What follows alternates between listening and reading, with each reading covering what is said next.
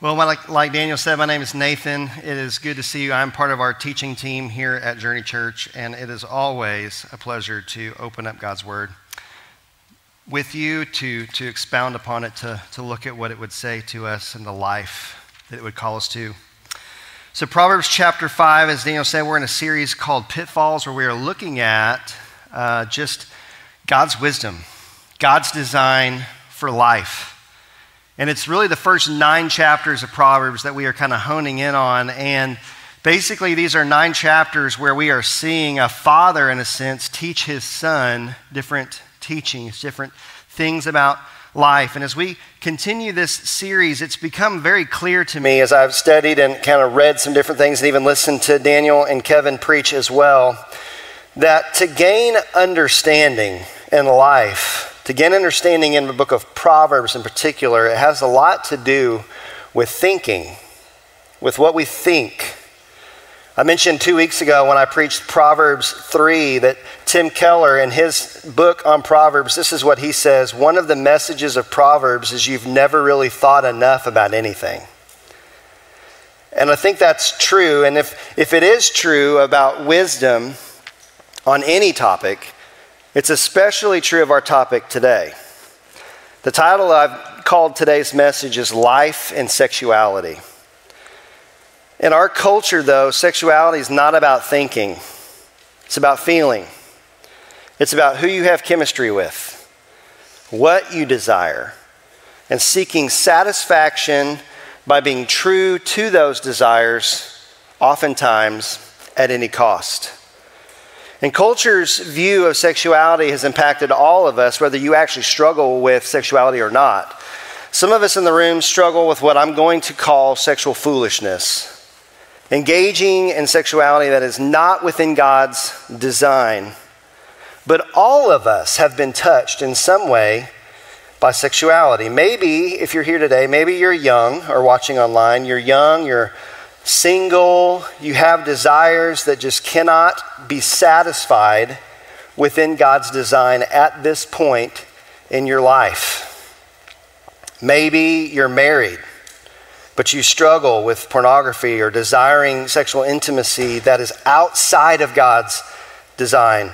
Maybe you're divorced, and what once was enjoyed within God's design is now a stumbling block for you to adjust to in a new normal. Maybe you're widowed and you miss the intimacy that you felt before. Or maybe you're someone who gives counsel to others, which could be any age, a friend, a parent, a grandparent. And one of the key areas where we counsel often is in regards to sexuality. So this is a sensitive subject, to be sure, but the writer of Proverbs, this father figure, seems to deem it very, very necessary to consider. So no matter where you are in the room today, we would be wise to think about what the culture is teaching us about sexuality. And don't be naive. The culture is telling us ideas about sexuality. Listen to the songs that we love, and it's clear that sexuality is a driving theme. Will poor Taylor Swift ever find love? I'm starting to wonder. Think about the shows and the movies that we watch, where it normalizes sexuality outside of God's design and wants us to think, like, this is normal, this is okay, this is right, we should accept this. It normalizes affairs. Like, think about how many times you've seen a show or a movie where they're trying to get you to root for the affair because they just have such great chemistry. It normalizes even leaving commitment for chemistry, right? Like, you've got the spouse or you've got the person you're engaged to that is just honorable, is kind, is sacrificial, is serving, it stands up to his parents for you, and yet you leave him for chemistry. I'm talking about The Notebook. But we see these things all the time. Our culture is telling us stories, and in music and movies and books about sexuality. And beliefs about sexuality are fed to us constantly. And what is promised by society's view of sexuality is joy, it's satisfaction, it's life. And what drives these narratives in our society is not thinking or discernment. It's feeling. It's desire. And surely, if we have desires and feelings, they cannot be wrong, right? Yes, they can, actually. Feelings can lie to us. Feelings do lie to us.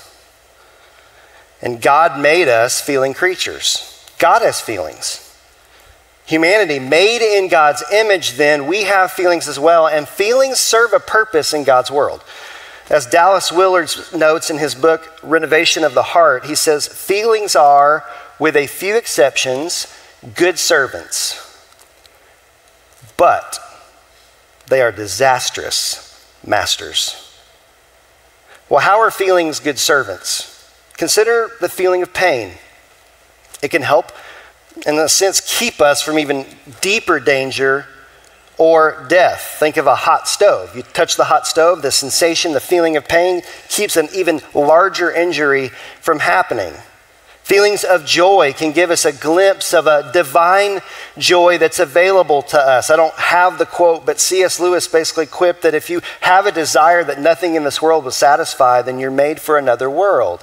It's this idea that we can experience joy, but it also lets us into a deeper reality that there's a joy beyond comprehension that we can experience some in this life because it's made from someone who made this life, and we will spend eternity with him. But what happens when feelings have more power to determine our actions than they're designed to? What happens when feelings go from servants to masters? Disaster. That's what happens. So we must be careful. In fact, we must be thoughtful, or feelings can become our masters. Yet it's too simple for me to just simply look at you and say, so don't let feelings drive your life. We actually need to do the work. We need to think about what is actually nurturing these desires in us and which of these desires are good and right and which need to be addressed with the teachings of Jesus. And because if these desires that are outside of God's design become our masters, which they often do in sexuality and all kinds of other temptations, we will find ourselves in a pit of sin when we expect those desires to lead to peace and joy. The only way we can get these truths deep into our hearts, like our human command center, if you will, is to think, is to wrestle with these truths about reality until we actually see the truth as life-giving instead of life-taking. So today, we will wrestle with wisdom in regards to sexuality. And as we do, as we look at Proverbs chapter 5, let's consider three ideas today. Number one, the unintentional destruction of sexual foolishness. The unintentional destruction of sexual foolishness. Number two, the intentional delight of sexual wisdom. And then thirdly, the gracious ponderer. So the unintentional destruction of sexual foolishness, the intentional delight of sexual wisdom, and the gracious ponderer, and see if we can find life in sexuality. So the unintentional destruction of sexual foolishness first. The unintentional destruction of sexual foolishness starts with a call to intention. If you have a copy of God's Word, I don't have the verse up here, but verse 1 of chapter 5, we see two commands from the Father. Pay attention and turn your ear to my words. This Father knows that the world that we inhabit has bait everywhere, and we have wisdom ADD.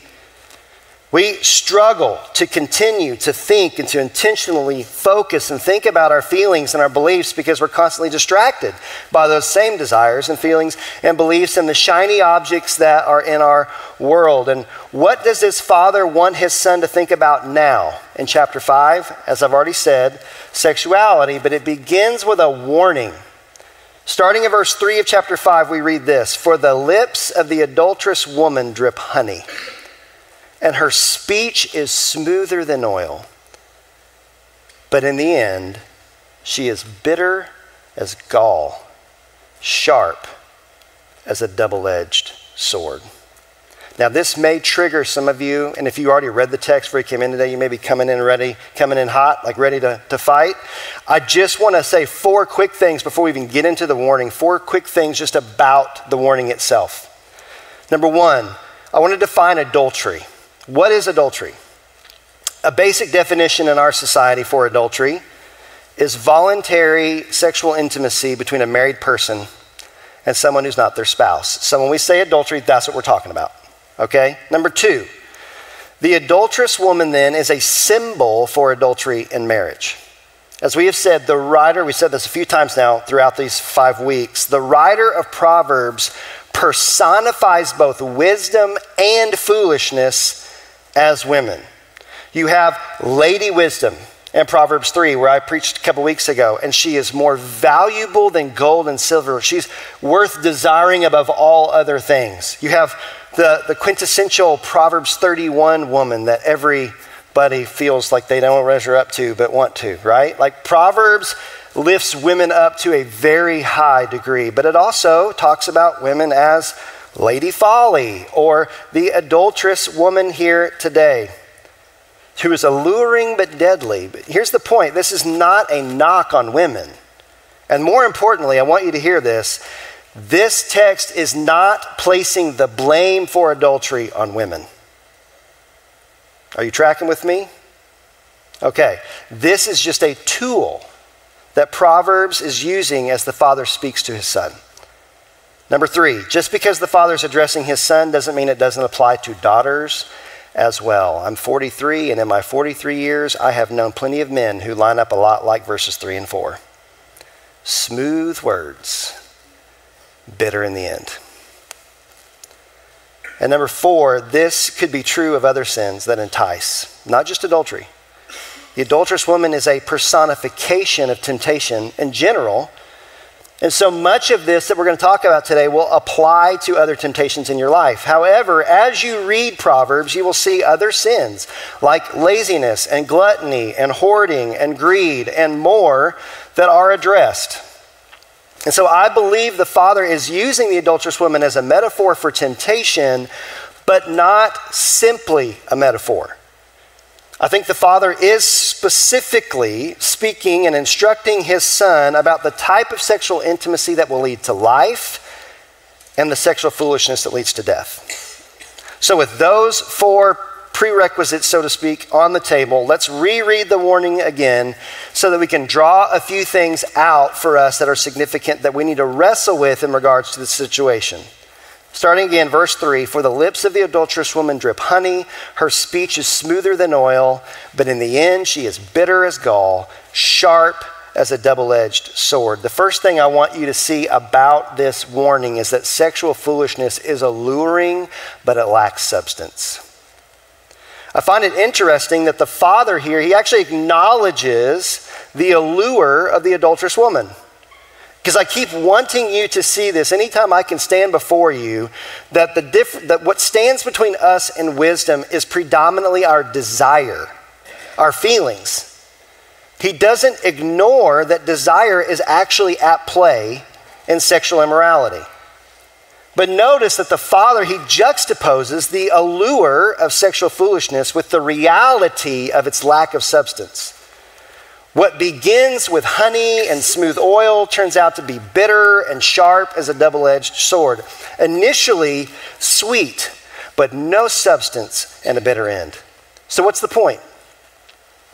Honey cannot satisfy the hungry stomach any more than a drop of water can satisfy a parched mouth. Honey may be sweet to taste, but it does not nourish. Think about your kids if you have kids in the room, or think about yourself if you're like me. When you want a snack, it's like, man, candy, a Magnum bar. You ever had a Magnum bar? It could change your life. Double caramel. It sounds so good, it's so sweet. But when you give your kid a candy or an ice cream bar for snack when they're hungry, how often does it take for them to come back? Candy tastes good in the moment, but it's not good to actually satisfy the deeper desire that our kids have, which is to be satisfied or to be filled. You see, our desire for sexual delight and intimacy is God-given. It's a legit desire, a legit hunger that we have. So the enemy then tempts us to then basically settle for a counterfeit intimacy that doesn't actually satisfy. Tim Keller says this in his book on Proverbs: sex without a promise of mutual whole life commitment can lead one party to make a far greater emotional investment than the other, with agonizing results. Or it can teach both parties to use sex for pleasure and not for radical self-giving. Either way, it's honey followed by hunger. Sexual foolishness may have a lure, but it lacks substance. And it ends in dissatisfaction, leaving you still wanting, but now with wounds. But not just that. The second thing this warning teaches us is that sexual foolishness is a path. It's not just an act. The lie of the enemy is that engaging in sexual foolishness is just a momentary compromise. And we buy in. We tell ourselves things like, it's just a picture. It's just a scene in a movie. I don't know them. It's just one more gaze at this woman or this man. It's just one night. It's just one inappropriate conversation. Just one. It's just an act. But if you look at Proverbs 5:5, the father tells a different story about the adulterous woman. He says, her feet go down to death. Her steps lead straight to the grave. The sexual foolishness of engaging with the adulterous woman is not simply an act of foolishness, but an active walk down a foolish path. More than a momentary mishap, we are taking an off-ramp from the road that leads to life to follow a desire down a path that leads straight to the grave. And don't make the mistake of thinking this path only exists or you're only on it if you physically engage in sexual immorality, because Jesus makes clear that our thought life is in view here too. In the Sermon on the Mount, Matthew chapter 5, Jesus says this: you've heard that it was said, you shall not commit adultery. But I tell you that anyone who looks at a woman lustfully has already committed adultery with her in his heart. The Greek word translated lustfully is not actually the word for lust, but epithymeo, which is a verb meaning desire or want, but in the wrong context. A negative desire. What we desire in our hearts that is contrary to God's design and wisdom makes us guilty before God. So what does Jesus say in response to this lofty bar that he has now set for our thoughts and our hearts? Here's what he continues to say in that same chapter. If your right eye causes you to stumble, gouge it out and throw it away. It's better for you to lose one part of your body than for your whole body to be thrown into hell.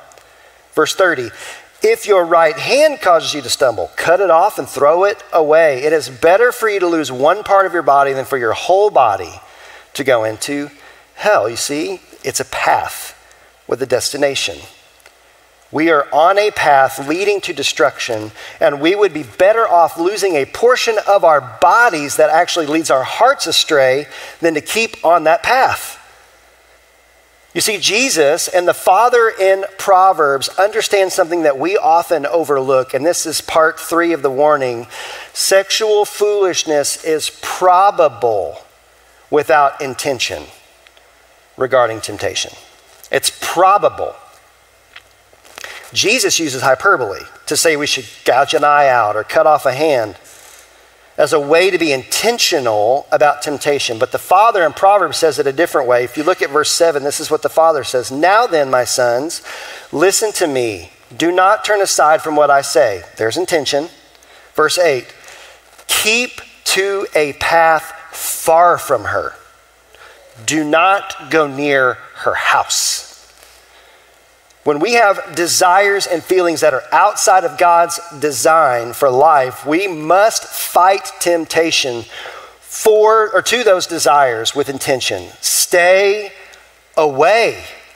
You see, it isn't over the line to go near the door of the adulterous woman or to walk a path that's near her. That's not over the line, but it puts us closer to a moment of temptation. And this is true of any temptation to sin. We need to draw our paths further away from the sinful act than we typically do.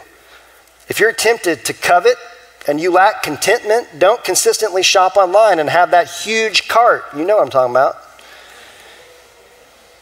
You get Christmas list, here's my cart. Don't do that. Don't gaze upon social media that makes everybody's life look better than yours, which is false, but then makes us, ah, man, my life's terrible. If you're tempted to anger and rage, don't stew on the thoughts that provoke anger and rage in you. You can't always help what you feel, but you can help what you think about. How many of you have been in the car by yourself or somewhere by yourself and you're playing out an argument? I said this and she would say that, and I'd zing it back and she'd be like, dang, good point. And by the time, am I the only one? Okay, I saw a couple of hands, praise God. In those moments, besides the fact that I always win that argument, half the time I'm more angry about something that the person said in role play than they ever said in real life. It doesn't make sense. If you're tempted to anger, don't do that. If you're tempted to despair, don't partake in substances that are depressants. If you're tempted to accumulate unneeded possessions, unsubscribe from the emails from your favorite store. If you don't have the money, don't carry your credit card with you. And if you are tempted by sexual foolishness, don't watch the show or maybe even don't have the channel. Don't strike up that friendship that you know you want to lead to more. Don't go near the house. Stay away. Build accountability in your life by cultivating friendships with other followers of Jesus where you can be real and you can be vulnerable. Be honest. And if you're in one of those relationships, be trustworthy so that they feel like they can actually share what they're struggling with. We must have intention in all sorts of ways, because without intention, we will probably and likely find ourselves on the path to sexual foolishness, with the end result being destruction and death. And this is clear in the way that the Father sets up verses 8 and 9. I like the way the NLT says it. It says this: stay away from her. Don't go near the door of her house. If you do, you will lose your honor and will lose to merciless people all you have achieved. Some of your translations, NIV or ESV, may say, don't go near lest. Lest this is going to happen. The Father isn't very hopeful that his son can resist the allure of sexual foolishness without being intentional regarding temptation. Don't go near, because if you do, it's over. Even just getting near, it's probably over. If you don't have intention in temptation, you will eventually experience the destruction that now the Father lines out in verses 9 through 11. Things like loss of honor and dignity. Strangers now feasting on what is yours. Your toil now is the gain of another. Groaning and pain all your life. These are what's in verses 9 through 11. And if you're like, I don't want that. Well, if you're experiencing that, it's not because you don't know. It's because you aren't thinking. Because what the Father says in Proverbs 5 is these are the things we would be saying to ourselves in that scenario.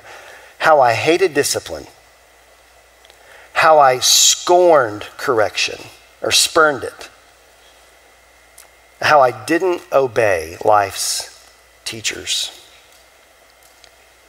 Notice when all this culminates, Again, I like the NLT in this Proverbs 5:14. This is where it ends in this section. This is what we would say of ourselves. I've come to the brink of utter ruin, and now I must face public disgrace. What began in the privacy of our own heart will end up with a public rebuke. The father loves his son and is showing him the destruction that comes from sexual foolishness. No one sets out on a path seeking destruction. They're just following their desires. But the unintended end is destruction nonetheless. So, is sexual desire something we should just try to avoid? Is it wrong? No, it's not wrong. Which leads to the second idea from our text in Proverbs 5, intentional delight of sexual wisdom. You see, sex wasn't a product of the fall. It was God's idea from the beginning, which means that it's inherently good when it's done within its design, within his wisdom. The father doesn't instruct his son to avoid sexual intimacy, if you carry on chapter 5. No, he teaches his son to instead delight in it with God, within God's design, which is within marriage. Proverbs 5:15, drink water from your own cistern, running water from your own well. The father begins to use metaphors to show the wisdom and joy of intimacy within God's design parameters. Water is refreshing and is a source of life. Your own cistern and well signifies the privacy of the marriage bed, where intimacy with the adulterous woman becomes public and is bitter, leading to death. Intimacy within God's design and marriage is private and is life-giving. The father continues in verse 16, should your springs overflow in the streets, your streams of water in the public squares? Let them be yours alone, never to be shared with strangers. There is a beauty in the intimacy between a husband and a wife that is not shared by anyone else, only you and your spouse. There is a giving of self to one another that is unique from any other relationship each of you have in the world. And when we experience sex within the wisdom of God's intended results, or within the wisdom of God, there's four, I think, in Proverbs 5, four intended results that you see in the text. Verse 18, you see that there's blessing. Blessing in the scriptures means something where flourishing happens. Blessed are the meek. If you were here in the fall, you heard the Beatitudes. Blessed are the humble. Blessed are those who are persecuted. These are blessings. They're saying that you will actually find flourishing and life. That's what blessing means in the scripture, that God's hand is on it. We flourish in the ways we are intended to flourish when we practice sexual wisdom, which for some of us means abstaining from sex, if you're single, or engaging in proper sexual intimacy in marriage. Blessing. But not just that, the second thing it says is joy. Joy. Something that's very elusive in our broken world. Yet I think it's precisely joy that we desire when we desire intimacy. We desire to be fully seen, fully known, and yet fully loved and accepted. And sexual intimacy within God's wisdom is actually a place where you can find that, and it brings joy. The third result we see is satisfaction. This is what we all seek. This is what drives the allure of sex. We want satisfaction. But aside from momentary pleasure, lasting satisfaction is as elusive as joy in our world, apart from God. In the words of the famous poet Mick Jagger and Keith Richards of the Rolling Stones, I can't get no satisfaction. But Proverbs says you can. It can be found in the beauty of sexual intimacy within marriage. satisfaction in each other's bodies, and in your marital love, which leads to the fourth result, intoxication with love. This is the feeling that drives much of our culture's infatuation with sex and romance. We want to be intoxicated with love. We want to be drunk on romance.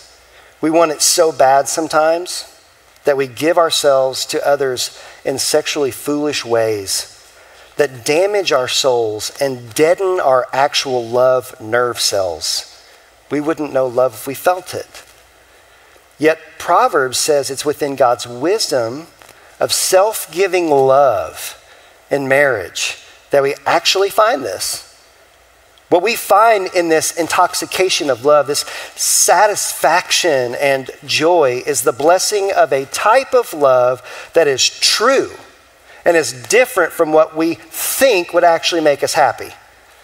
To be with the one who knows you and still has committed themselves to you for life is where true, sacrificial, self-giving, and other-honoring love is found, which means one thing, brothers and sisters, is implicit to sexual wisdom.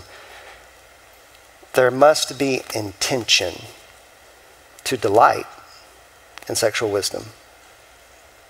You see, you don't experience blessing and joy and satisfaction or the intoxication of love in marriage apart from intention. It's got to be cultivated. We need intention to delight in sexual wisdom. We need to bring intention to intimacy. But this also means bringing intention to pursuing your spouse. Because as Tim Keller said in the quote earlier, sexual intimacy is radical self-giving. And giving of self, well, it just doesn't really come that naturally. Instead of entering intimacy with our spouse seeking what they can do for us, why sexual intimacy is a picture of the radical giving of ourselves to our spouse in every way that marriage is. Again, Dr. Keller says in his book on Proverbs, spouses are to give themselves to each other in joyful abandon. When people have sex outside marriage, maintaining their independence and right to walk away at any time, it turns sex into just a dispensed commodity where both persons remaining detached and in control. Instead, sexual union should always and only take place between a husband and a wife who share every other kind of union, legal, social, financial, personal, and marriage.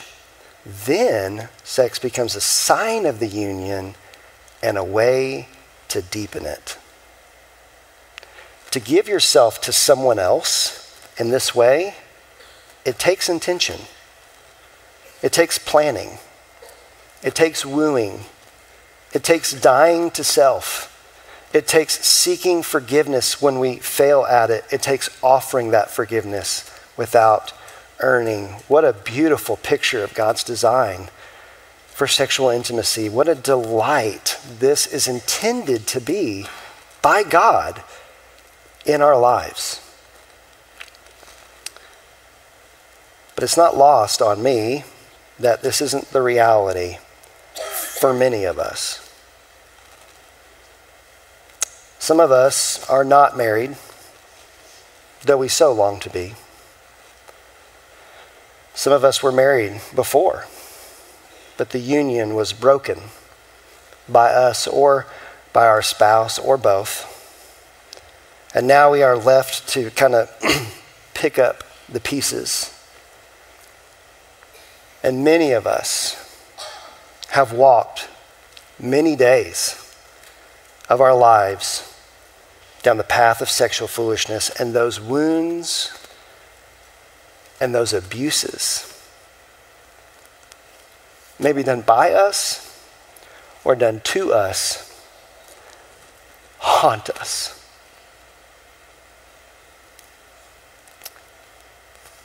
Is there hope?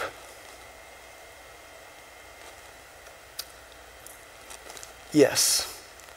Hope is available to each and every one of us. But first, we have to understand our predicament. Because the end of Proverbs 5, starting at verse 21, this is what we read. For your ways are in full view of the Lord, and he examines all your paths. The evil deeds of the wicked ensnare them. The cords of their sins hold them fast. For lack of discipline, they will die, led astray by their own great folly. God sees my choices and your choices, and he ponders our path. And what he sees, well, it's not good. Whether we walk the road of sexual foolishness or we give in to a temptation of a different kind, we've all done evil deeds and have evil thoughts. And what does Proverbs 5 say our evil deeds and our evil thoughts do to us? What does God see when he ponders our paths? He sees we're ensnared in our sins. The cords of our sins hold us tight. We are led astray by our own great folly. We will die. Have any of you felt this reality? Ensnared in your sins? Like maybe you want out, but like feeling like you're just so far down this path, you can't even remember how you got on it. You don't know how far back you started on this road. You don't know like where the off-ramp could be. You're looking for one everywhere. You can't find it. It's a hopeless feeling. I can't seem to break the grasp of this sin. In fact, earlier in Proverbs 5, there's this haunting line that I think is a reality for all of us at some point in our life. When he refers to the adulterous woman, Proverbs 5:6 says she gives no thought to the way of life. Her paths wander aimlessly, but she doesn't even know it. Ensnared in sin, wandering aimlessly, hoping to find life and satisfaction, but oblivious to what awaits the end of her path. Yet, as God ponders our paths, and he sees our predicament, he isn't moved away from us in wrath, but toward us in grace. He's a gracious ponderer. But how can we know that? That sounds great. How can we actually know that, though? Well, for those of us who are familiar with the New Testament, you may have picked up on two specific phrases in Proverbs 5 that sounded kind of familiar. Again, Proverbs 5, 3, and 4, for the lips of the adulterous woman drip honey, and her speech is smoother than oil, but in the end she is bitter as gall, sharp as a double-edged sword.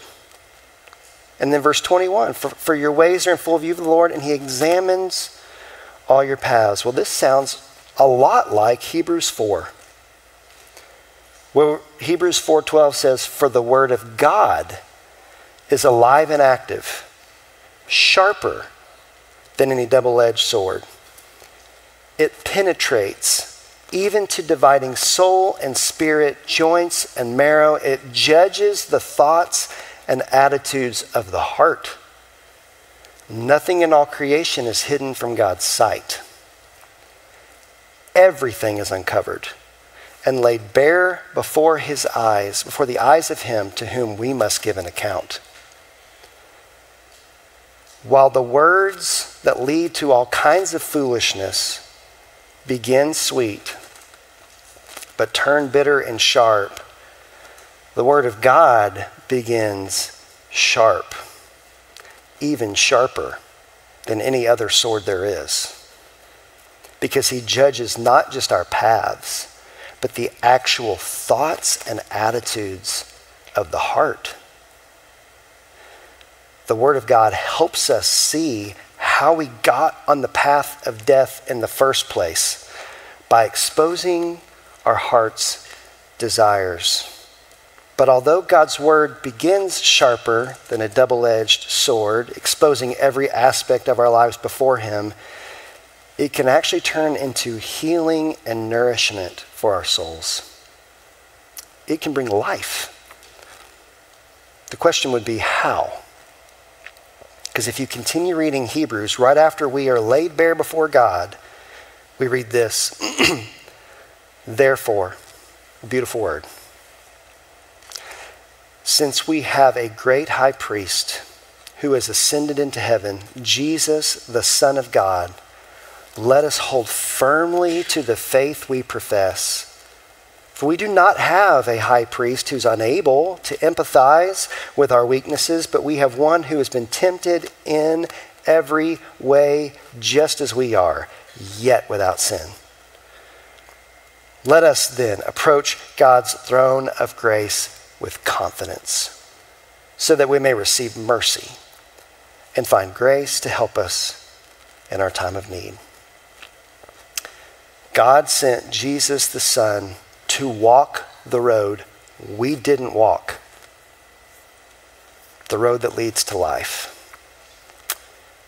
But instead of getting the initial blessing Jesus deserved, he received what awaits us on our road, death and the grave. God absorbed the wrath in himself so that he could now move toward us in grace. He is our gracious ponderer. The off-ramp on our foolish paths, be it sexual foolishness or any other sin that you are ensnared in, is not a road we forge. We cannot forge our own off-ramp. But it is a bridge in the shape of a cross that leads back to the path of life. The cross, where Jesus, the Son of God, when thirsty, was offered wine bitter with gall, sweet but bitter, and he refused to drink it. The cross, where Jesus, the Son of God, was not wrapped in the cords of his sin, but was nailed to the cross for our sin. The cross where Jesus, the Son of God, died for our sin so that we may walk the path of life. This is how he is our great high priest, who stands between us and God and gives us access to the throne of our gracious ponderer, where we will receive mercy and grace in our time of need.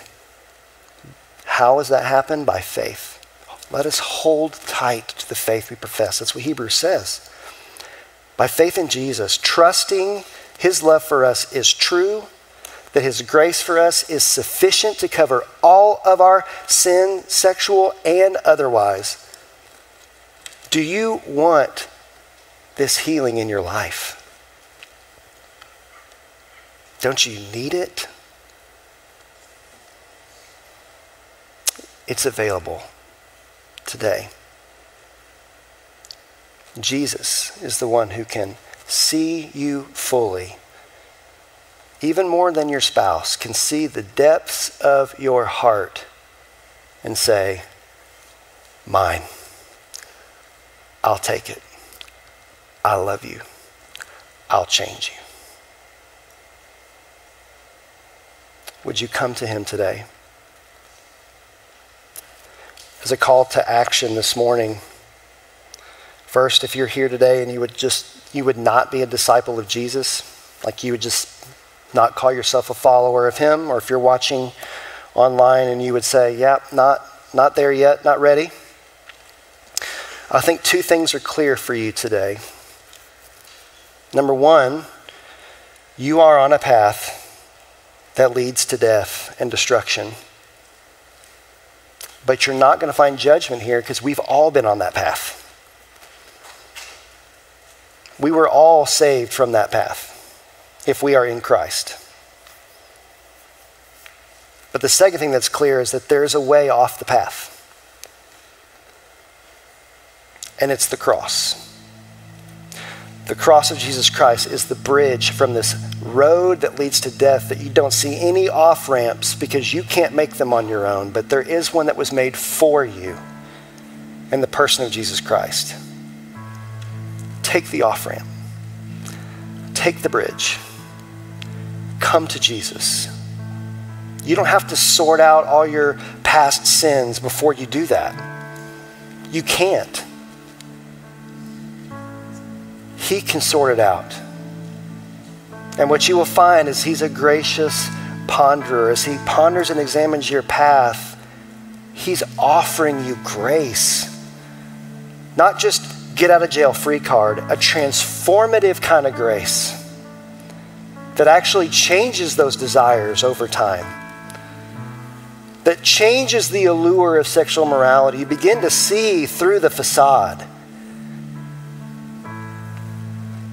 If that's you today, would you come to Jesus? Stop delaying. I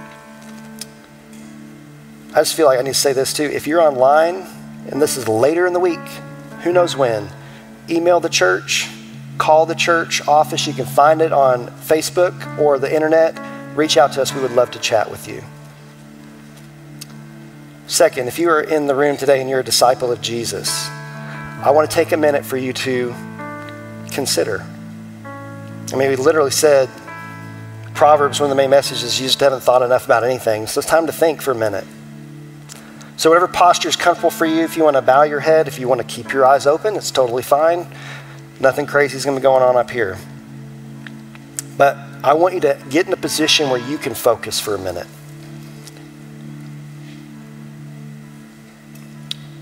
First thing I'd like for you to do is just to think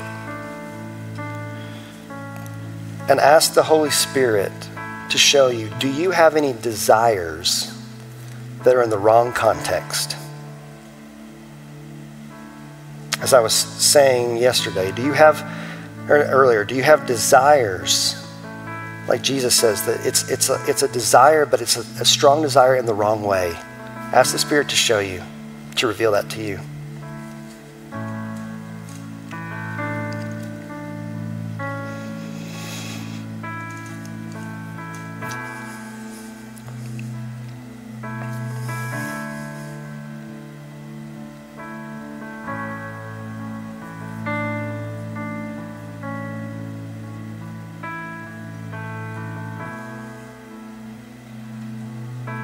And when the Spirit brings that to your mind as you've wrestled with that, there's no shame.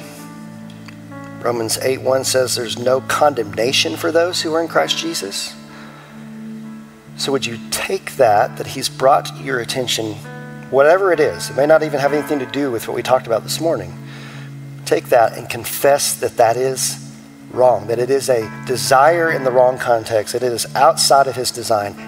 Confess that to Jesus.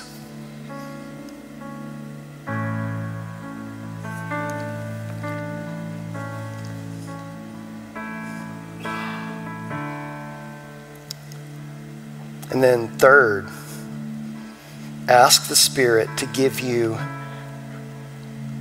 intentional repentance. What I mean by that is, ask him to show you, what are some ways that I can put so I can get further away from that path that leads me to that. Repentance is not simply changing the mind, it is that, but it's changing the mind with intention. To turn away and to make a new way, to walk in a new way. So ask the Spirit to give you wisdom in that.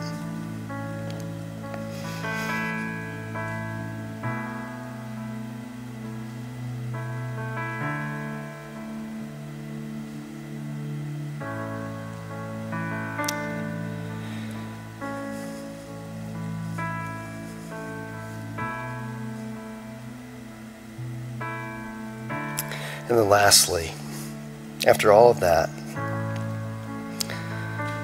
would you believe that because of Jesus' death and resurrection and ascension to heaven, seated at the right hand of God, you actually have access to confidently approach God in your time of need, when you're tempted, when you failed, when you don't feel strong enough, that he is there saying, come on. Mercy and grace are available Ask the Spirit to help you believe that instead of the lies that we often believe in that moment.